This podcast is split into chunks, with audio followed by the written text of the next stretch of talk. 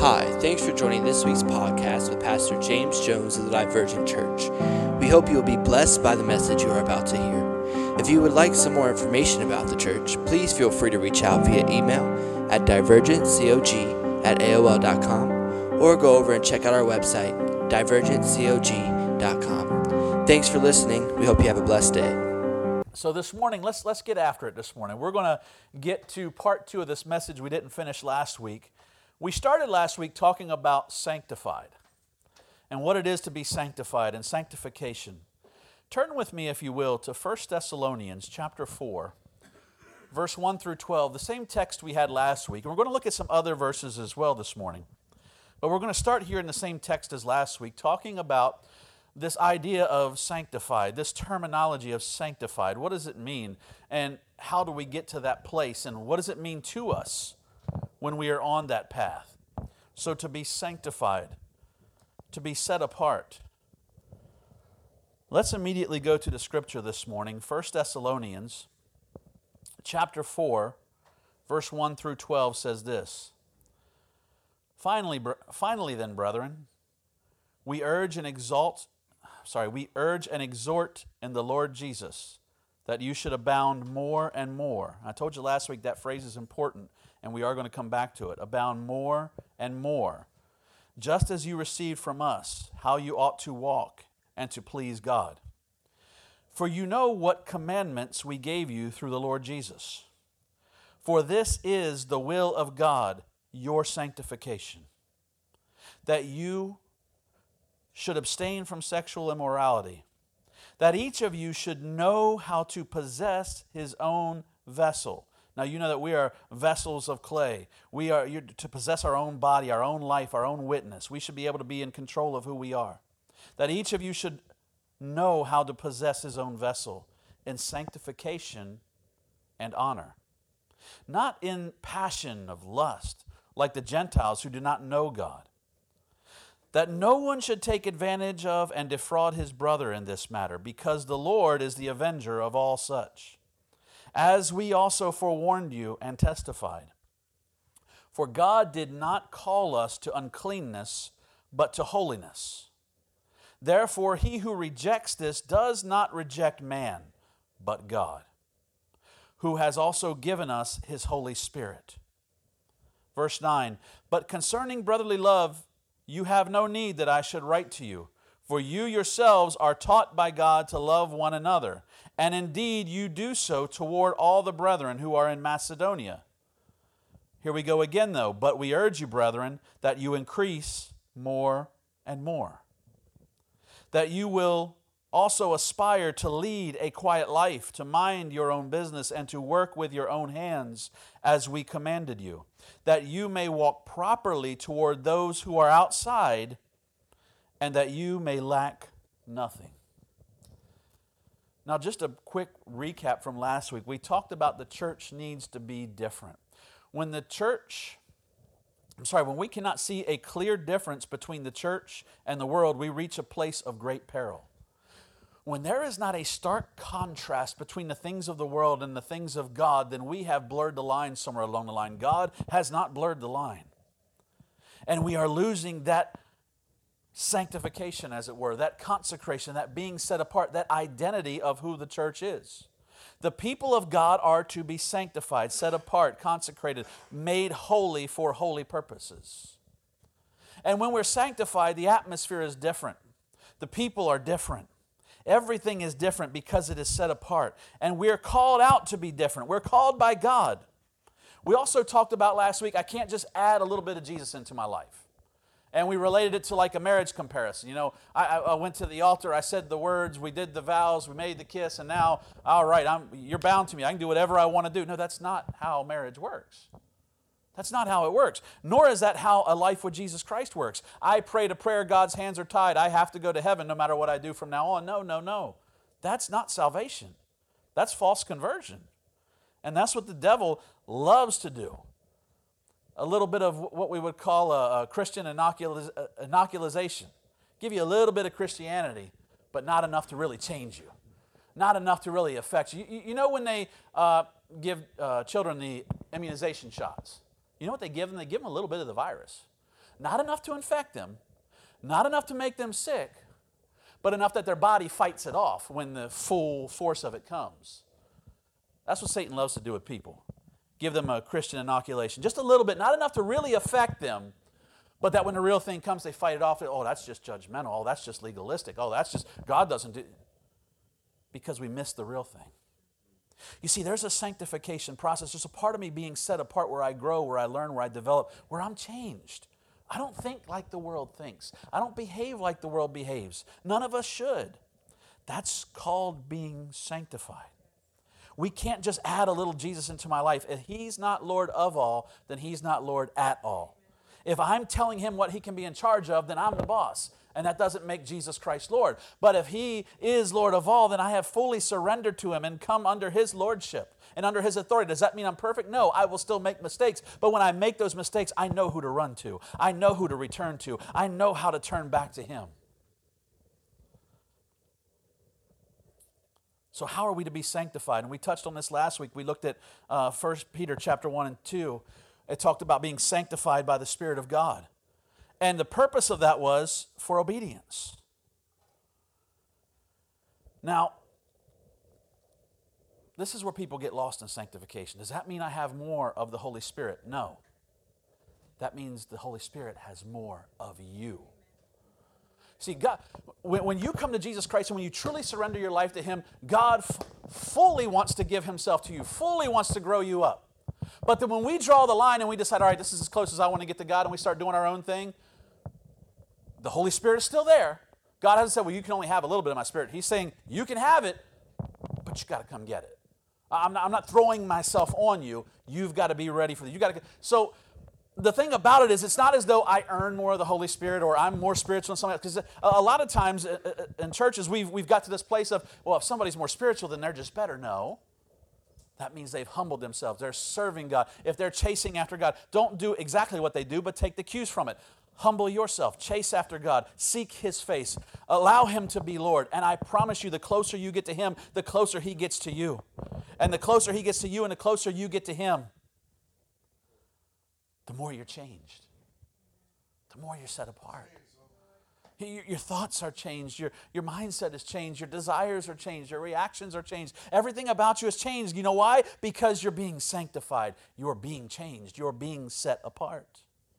You see, to be sanctified, we are changed by the Spirit of God. And we are changed by the Spirit of God as we open to the Spirit of God. As we open to the Spirit of God, God comes into our lives. And when we close the door, He waits. He desires to come into our life, but if we'll not allow Him, then we are the ones who lose out. But the moment we open the door, He comes into our life because we surrender more to Him and we've become changed by His Spirit for the obedience to Jesus Christ. And it happens from the inside out, not vice versa. We talked about this last week too. And this is right about the place where we wrapped up. A change happens on the inside first. I don't just go to church and do church things and say church things and walk around and, oh, I love Jesus. There, there's, there's far too many people. I, I, and I've learned, praise God, I've learned not to engage such people. I had the opportunity this morning to engage one. And the idea is when you take a stand for righteousness, and, and not accusing people or pointing a finger, you just say, This is wrong. And then somebody comes along and says, Well, it doesn't affect me, so it's not really wrong. How does it not affect you? You know, I, have seen the burying my head in the sand thing before. I've seen people who do that. It's not a good position to be in. When you look at the world around us and you see sin, sin is sin. You can't say, oh, well, you know, but it makes people feel better. Oh, well, it doesn't really affect me. Oh, no, no, it, it most certainly affects you. It affects you because if you're going to let them go to hell and their blood is going to be on your hands, trust me, it affects you very deeply. And what happens is when you have people in the church who will say, I'm Christian, I follow Jesus Christ. I mean, and it's not just one incident, it's across the board. Man, we love to shoot our own. This week, and, and I haven't looked into it much. I'm going to look into it more. But this week, an incident that happened, you know, inside the church. Uh, many of you know there's a, a quite a popular preacher, John MacArthur. And I love his study. I love his research. I, I haven't seen anybody who can research like this guy, but I don't agree with him on everything. And many of you have heard of Beth Moore, and I haven't really seen a lot of her stuff, but I've heard good things about her. Well, evidently, you know, there was this panel discussion, and somebody said, John MacArthur, two words describe Beth Moore, and he said, go home. And because his mentality is he believes women should not preach and teach because he says, show me a biblical reference. Well, this is what happened. That's literally what he said in a nutshell. Now, I haven't read it all, so I can't speak to this. But what I have seen is pastors in our own city and pastors who I've been connected with in other cities around the state have come on and said, John MacArthur said women should be home sweeping floors, washing dishes, and watching kids. He didn't say that. But what are we doing? We're attacking each other. And in the Word of God, doesn't Paul say, if somebody is wrong, and we're doing it on Facebook, we're doing it in the world. The world is watching the church. Oh, let's just bite at each other here. And what did Paul say? Isn't it better to be wronged than to take this into the world and contaminate our witness? I'm paraphrasing, of course, but that's what he says to the Corinthians. They were, they were taking lawsuits to one another, taking each other to the heathens, to judges, to sue one another. And this is no different. We're defaming and destroying each other publicly on the internet, out there for everybody to see it, and the church is biting at each other. What do you think Satan is doing right now? That's exciting to him. Let me destroy their witness a little more. Let me discredit them a little more. And people have gotten so used to jumping on a bandwagon because they want to be heard. Not that they have something to say, they just want to be heard. And there's a big difference. When you're sanctified, you don't care about being heard. All you care about is following Jesus Christ as closely as you can. And if He tells you to speak, you speak. And if He tells you to be still, you be still. But you are following Him and you understand that. That's the sanctification process. The church isn't sanctified in our day. The people of God are not sanctified in our day. We're not set apart from sin. We're not appalled by sin. We want to say, well, it's okay. You know, if they want to do it, let them do it. You're saying, if they want to go to hell, let them go to hell. No, I can't accept that. I can't. And when I say speaking against sin, I don't say speaking against people, well, you're a lesser person me, looking down my nose, and so on and so forth. Church, there is something happening. God is stirring something up. And if we, if the church is not careful, they'll, they'll miss it. You see, when Jesus Christ came, who missed it? The people of God. When Jesus Christ came, it was the people of God who missed it because they were so caught up in ritual tradition and what they do, they missed the heart of the word, the heart, the spirit of who God was. And when God stood before them, they didn't recognize him. If Jesus stood before his church today, would the church recognize him? Or would we say, no, no, Jesus, that's, that's too legalistic? No, no, no, no, what do you mean go and sin no more? You can't tell her that. It might hurt her feelings. Oh, oh, oh, what do you mean sell all your possessions and follow me? Jesus, don't you understand? We need money today, okay? You can't tell that guy that. Would he be accepted in the church today? I wonder. You see, if we're not sanctified, if we're not set apart, if we start thinking the way the world thinks, and this is what happens when the idea and the culture of the world around us creeps into the church. That's when you get to that place where we first said there's no clear difference between the church and the world, and it brings great peril. Because we start to philosophize and reason like the world reasons. Well, my feelings are more important than truth. I'm not saying your feelings aren't important, but truth is truth. A child who needs to learn not to touch a hot stove might get his feelings hurt. But it would be far worse if you didn't hurt his feelings, wouldn't it? A child that needs to learn you can't just run out into the street without an adult or without looking both ways. They might get their feelings hurt if they're swatted on the backside or scolded harshly to try and convince them that they don't need to do that. But it would be far worse if we said, let's not hurt their feelings. And see, that's the world we live in today. Let's not hurt their feelings. Let it just take its course. How are we to be sanctified? By the Spirit of God, by us drawing closer to Him. Hebrews 2 and 11 says we're sanctified through Him, through Jesus Christ. We're made brothers of Jesus Christ. We're united to each other. We're united to Him in this sanctification process. And Hebrews chapter 2 and 11 tells us that. Also in John 17, 19, Jesus says, And for their sake I consecrate myself that they also may be sanctified. He says, I make myself holy, that as they follow me, they too will become holy. This sanctification process. We are called to follow the pattern of Jesus Christ. Everything he has done. You see, there's a fine line here. We want to gray up the area. We want to make this broad gray area. No, it's a very fine line. There is right and there is wrong. There is good, there is evil, there is sin, and there is righteousness. There is also grace. And Jesus extended grace to those who were in sin. And when he extended grace, he didn't say, okay, keep on sinning, don't worry about it. He said, now sin no more. Uh, there's this line, you've crossed it, and I'm not going to go over here and say, How dare you, and you need to get on. Met them where they were, loved them, gave them the truth, revealed their sin to them, forgave that sin, and said, Now, sin no more. Go this. And today we want to say, Well, you can't tell them which way to go. And say we want to say, Well, you can't tell people how to live. Okay, fine. Rights. Isn't, isn't that the way of the world? My rights my privileges. I look in the Word of God, I don't see anything about rights. I see everything about dying to self, giving up my rights. I have become a slave of Jesus Christ. I'm His property. I belong to Him. I don't have rights. I have privileges. I have promises. I have an inheritance through Jesus Christ, but I don't have rights. It's not about what makes me feel good, it's about chasing after Him. You know, and, and I know we said this phrase back when we were talking about the, the search for revival, the quest for revival, but it remains true. We live in a world of people who want to feel better. They don't want to be better, they want to feel better. And Jesus said, I consecrate myself that they also may be sanctified. He wants to make us better. We are called to follow the pattern of Jesus Christ. Everything he has done, his deeds, his actions, his love, his compassion, and his, wait for it, holiness. Oh, dang. We don't like that word today. That's legalism. You can't say holiness. Come on. He sanctifies us, He makes us holy.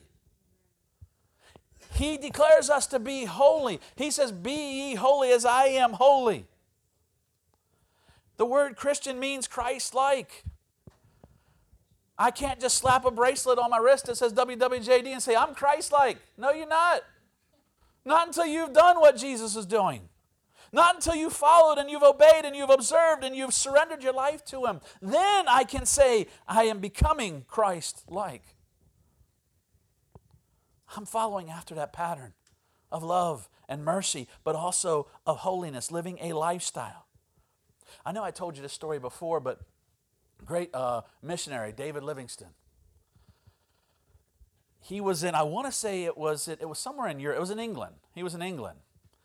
And he had spent the weekend at a conference at a, at a prestigious university, and there was an atheist that was with him all weekend long.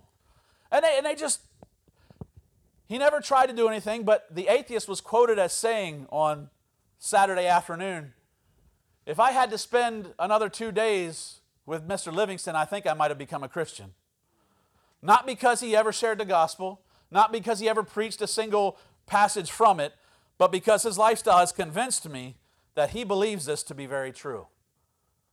Just a sanctified lifestyle, living in holiness, and others looking at it, it stirs something in them, it affects them.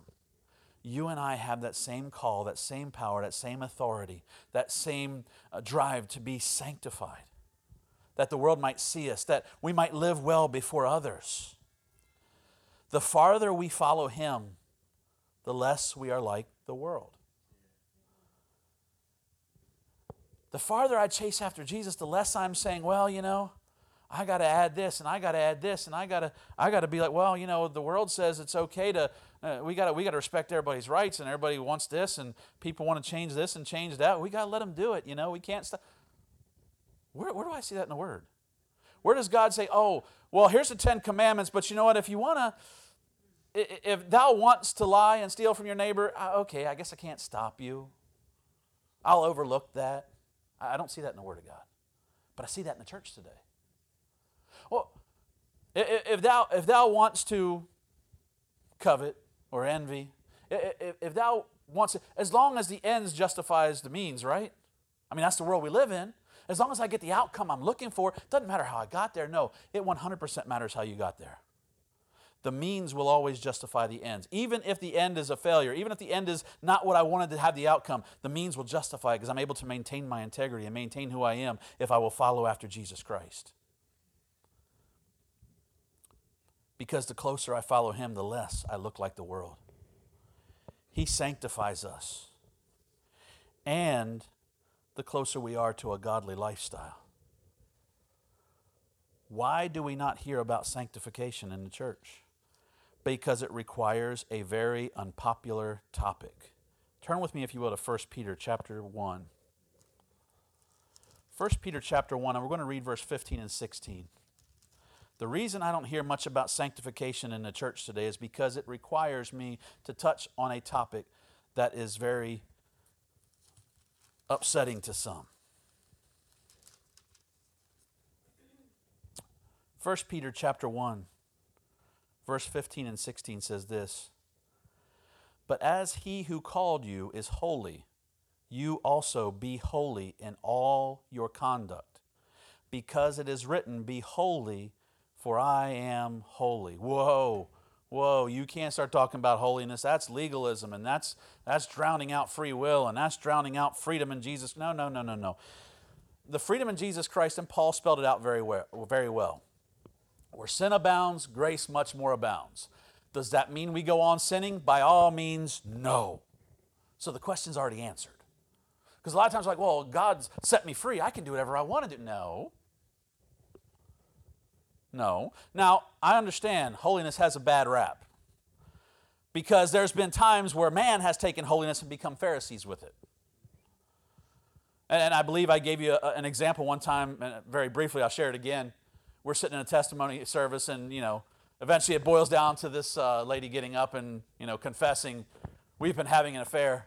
You know, not me. Y'all look, what? No, no. I was a kid when this happened. She points at a guy up front. He's a deacon in the church, and we've been having an affair for these so many months, a year and a half, whatever it is. But I want you to know, in all that time, I never once wore makeup. Because she's holy, right? So I want you to understand holiness has gotten a bad rap over the years. It has been turned into something it's not supposed to be. It's been turned into rules and regulations of man, but it's also been turned away as though it's not something God wants for us. No, He very much wants for it. You can see in His Word, this is just one verse. We could go through verse after verse after verse where we're called to be holy, where we're told to live holy before Jesus Christ and before others. And wait a second, I can't do X, Y, and Z? Well, what does the Word of God tell you? But I have to do X, Y, and Z. Well, what does the Word of God tell you? It's unpopular because it's misunderstood. It's unpopular because people don't understand what it is to be holy, what it is to be sanctified, what it is to be set apart. It's not just about chores, it's not just about behavioral modification, it's not just about what I do or don't do. It's about how I follow Jesus Christ with my whole heart because He will make me holy. I'm not going to make me holy.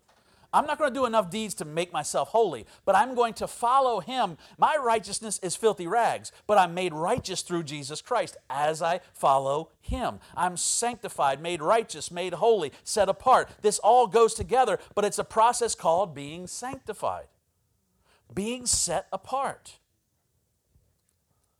I have found too often when people start asking the question, Do I have to do X, Y, and Z? Do I have to do this? Do I have to do that? Or do I have to not do this? Do I have to stay away from this? The real question they're asking is, and this is literally, the real question they're asking is, what's the minimum requirement to get into heaven? Because if you're going to ask me, well, what do I have to do? Follow Jesus Christ. But does that mean I have to? I don't know. What does the word say? Let's find out. Well, I want your opinion. No, you don't want my opinion. You want what you want to hear, but let's go to the Word of God and see what you need to hear.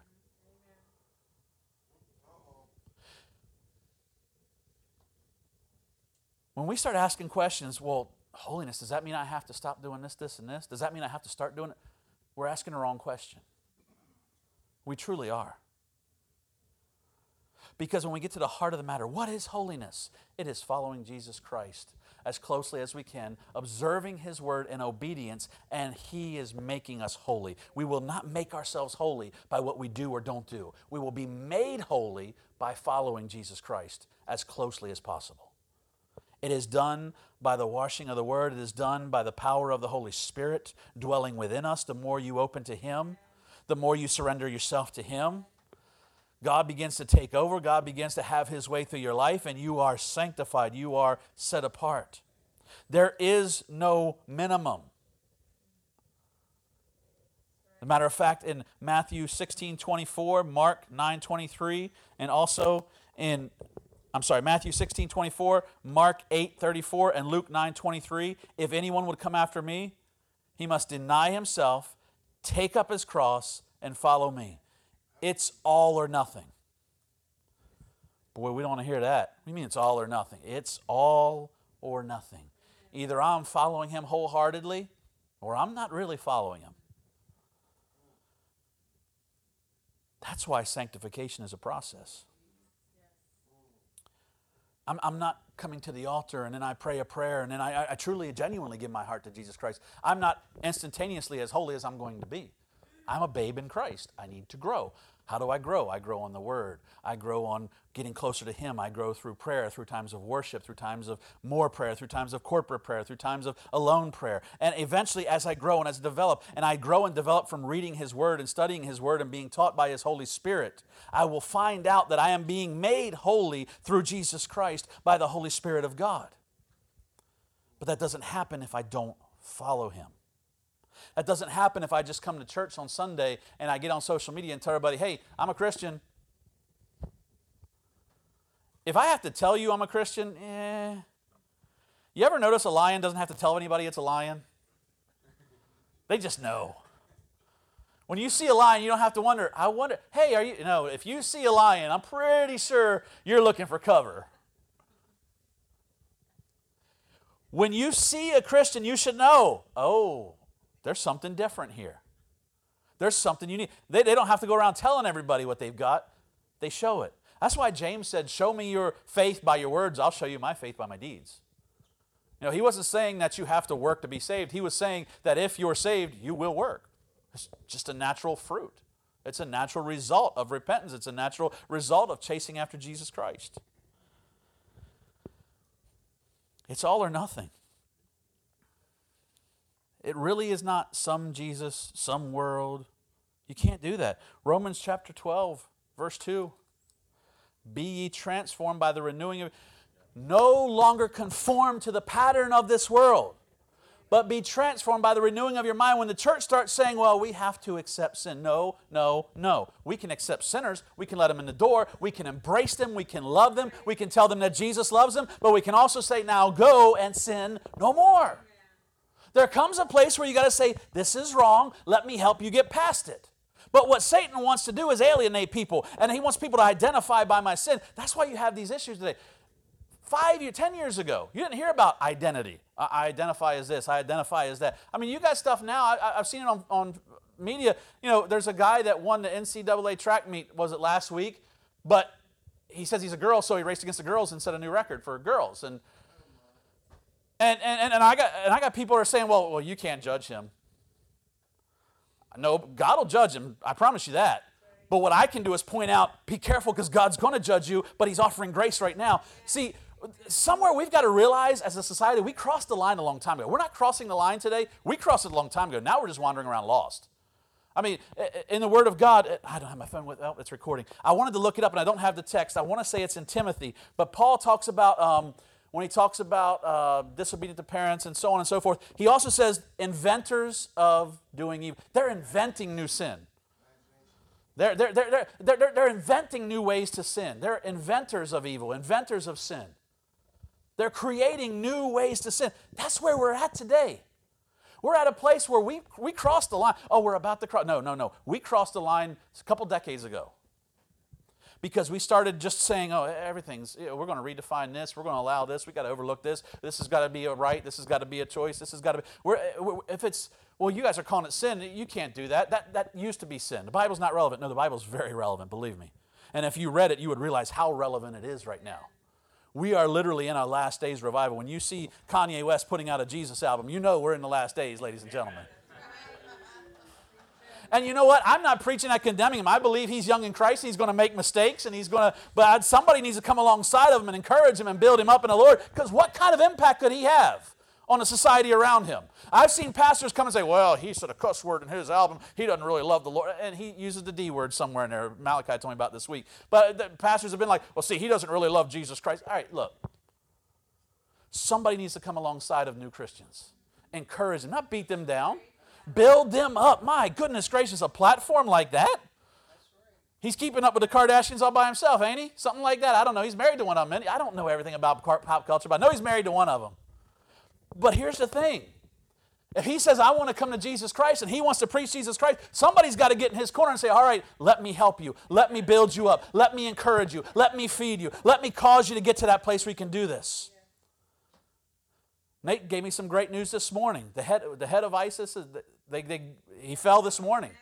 And now we got to pray that God releases that. See, ISIS has had this grip on that area, killing Christians, slaughtering them. And we don't hear it in the media. Now, if you look at Voice of the Martyrs and you look at certain places, you'll hear it. You'll see it. But now, and, and I love what you said, let's hope that, that, they get demoralized by this. Let's hope that they lose their uh, vigor, whatever it is, and that Christ is free to move in that area. Because I'm telling you, if Christ is let loose in that area, I mean, you're talking about people who were beheaded for their, their, their, their, testimony of Jesus Christ. This is revelation. Guys, it's happening right now. People say the Bible's not relevant. Read it and then look at what's happening. It's more than relevant. It's being played out before us. And now there's this opportunity. There's this window of opportunity where God is opening up. You see celebrities coming to Christ and people want to downplay it. Okay. You can downplay it if you want, or you can jump on it and say, How can we encourage? How can we build this one up in the Lord? You see something like this happening in another country where Christians have been crushed, where Christians have been oppressed, and you say, God, open the door, open the window that your word can flow freely now, that they can get this newfound revival, that something will be happening. You may not hear about it on Channel 9, but you'll hear about it somewhere because God's going to begin to move because the church is being sanctified, set apart for this last day revival. God does not desire to torture the world and destroy the world, God desires that the world might be saved. And how will they know if no one tells them? And how will anyone tell them if they're not sent? But trust me, you and I are sent as messengers of Jesus Christ. We have the ministry of reconciliation. And the ministry of reconciliation does not allow me to say, ah, it's okay, you're sinning. I'm not going to judge your sin. You go ahead and keep doing it. I, am not going to do that. I can't do that. I won't do it. And the enemy will get behind and say, oh, you hate him. He'll, he'll, he'll lob these bombs at you. Oh, you hate him. Oh, you're judgmental. Oh, you don't know what you're talking. And, and do anything to try and discredit your character and discredit what it is. Oh, you're just this isn't love. But you know what? The God I serve is greater than any enemy. The God I serve, when you raise that shield of faith, will quench every fiery dart of the enemy. And when we put on our armor and we get ready to go into a spiritual battle, and we talk about spiritual battle, it's not physical fighting and pushing around and making my voice heard. It's praying. It's me getting to a place where I'm praying through tears, praying through emotion, praying, My God, would you move? My God, would. And then going and finding somebody who's unlovable and loving them. And going and finding somebody who's lost and just loving them and praying with them. That's what spiritual warfare is. Spiritual warfare isn't me going out and holding a sign saying, I'm better than you. Spiritual warfare is me finding a quiet place to get before the Lord and just pouring my heart out. God, use me. God, use me, please, to help somebody. God, let your spirit flow. You know, in his book, The God Chasers, I know I've told you this before too. Tommy Tenney writes about a, a, a class, a Bible class, and they begin to pray. And for a week, they prayed.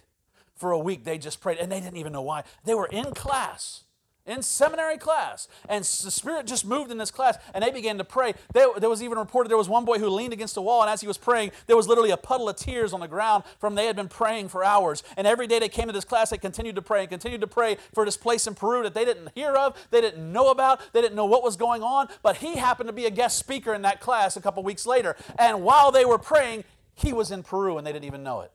And God opened the door for a great revival because of their prayers. That's spiritual warfare.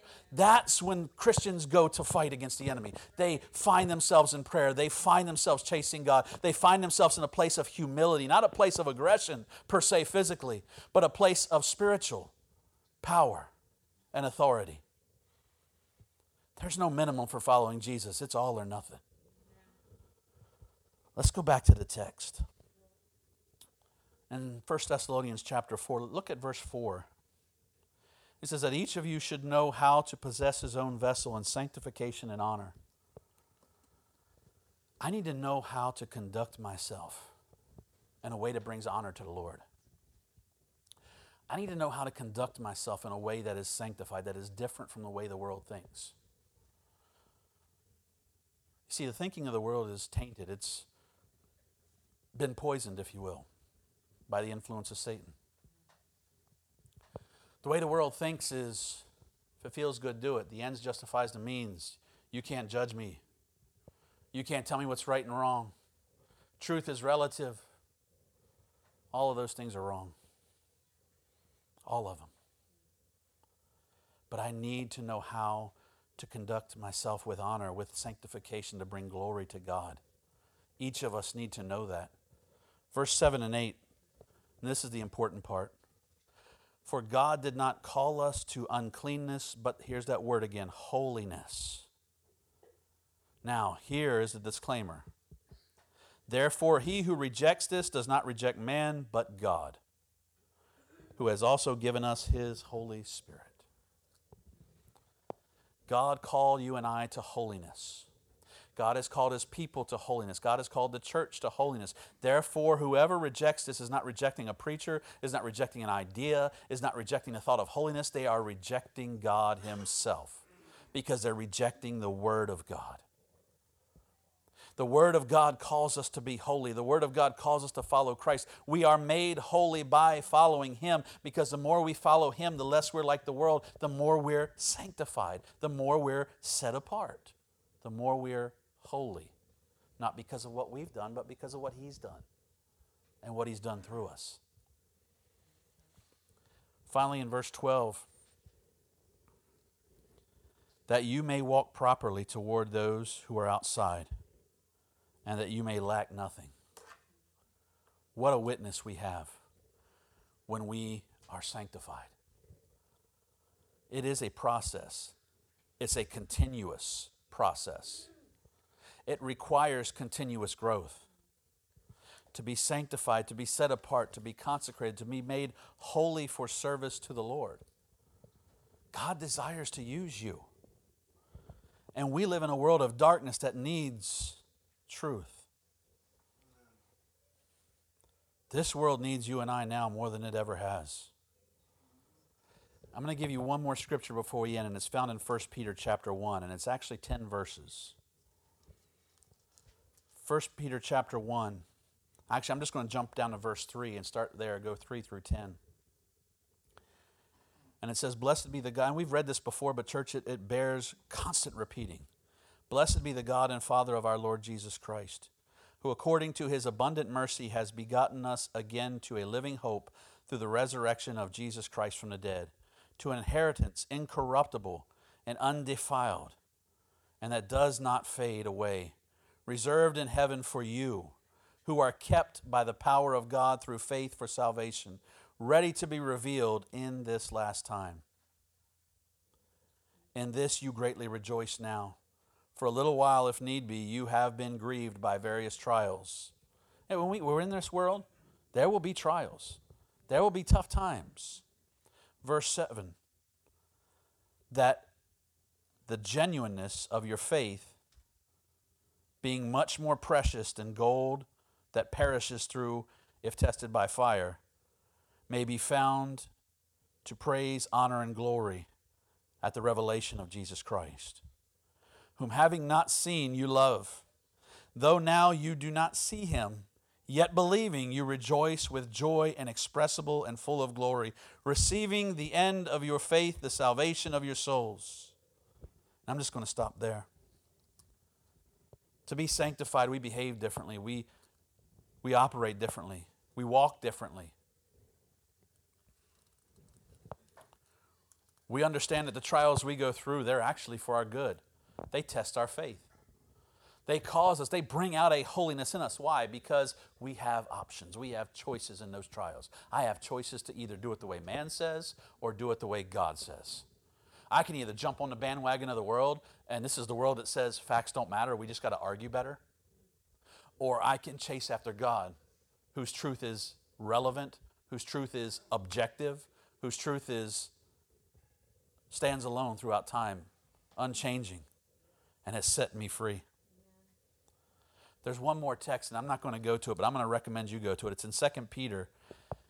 And, and read this today. And this is one I really want you to, to, to meditate on. And it's ironically, it's also in chapter 1, and it's the first 10 verses. Remember when we said more and more earlier? And now this is again a very familiar portion. We've preached out of this portion twice so far. Goodness, adding to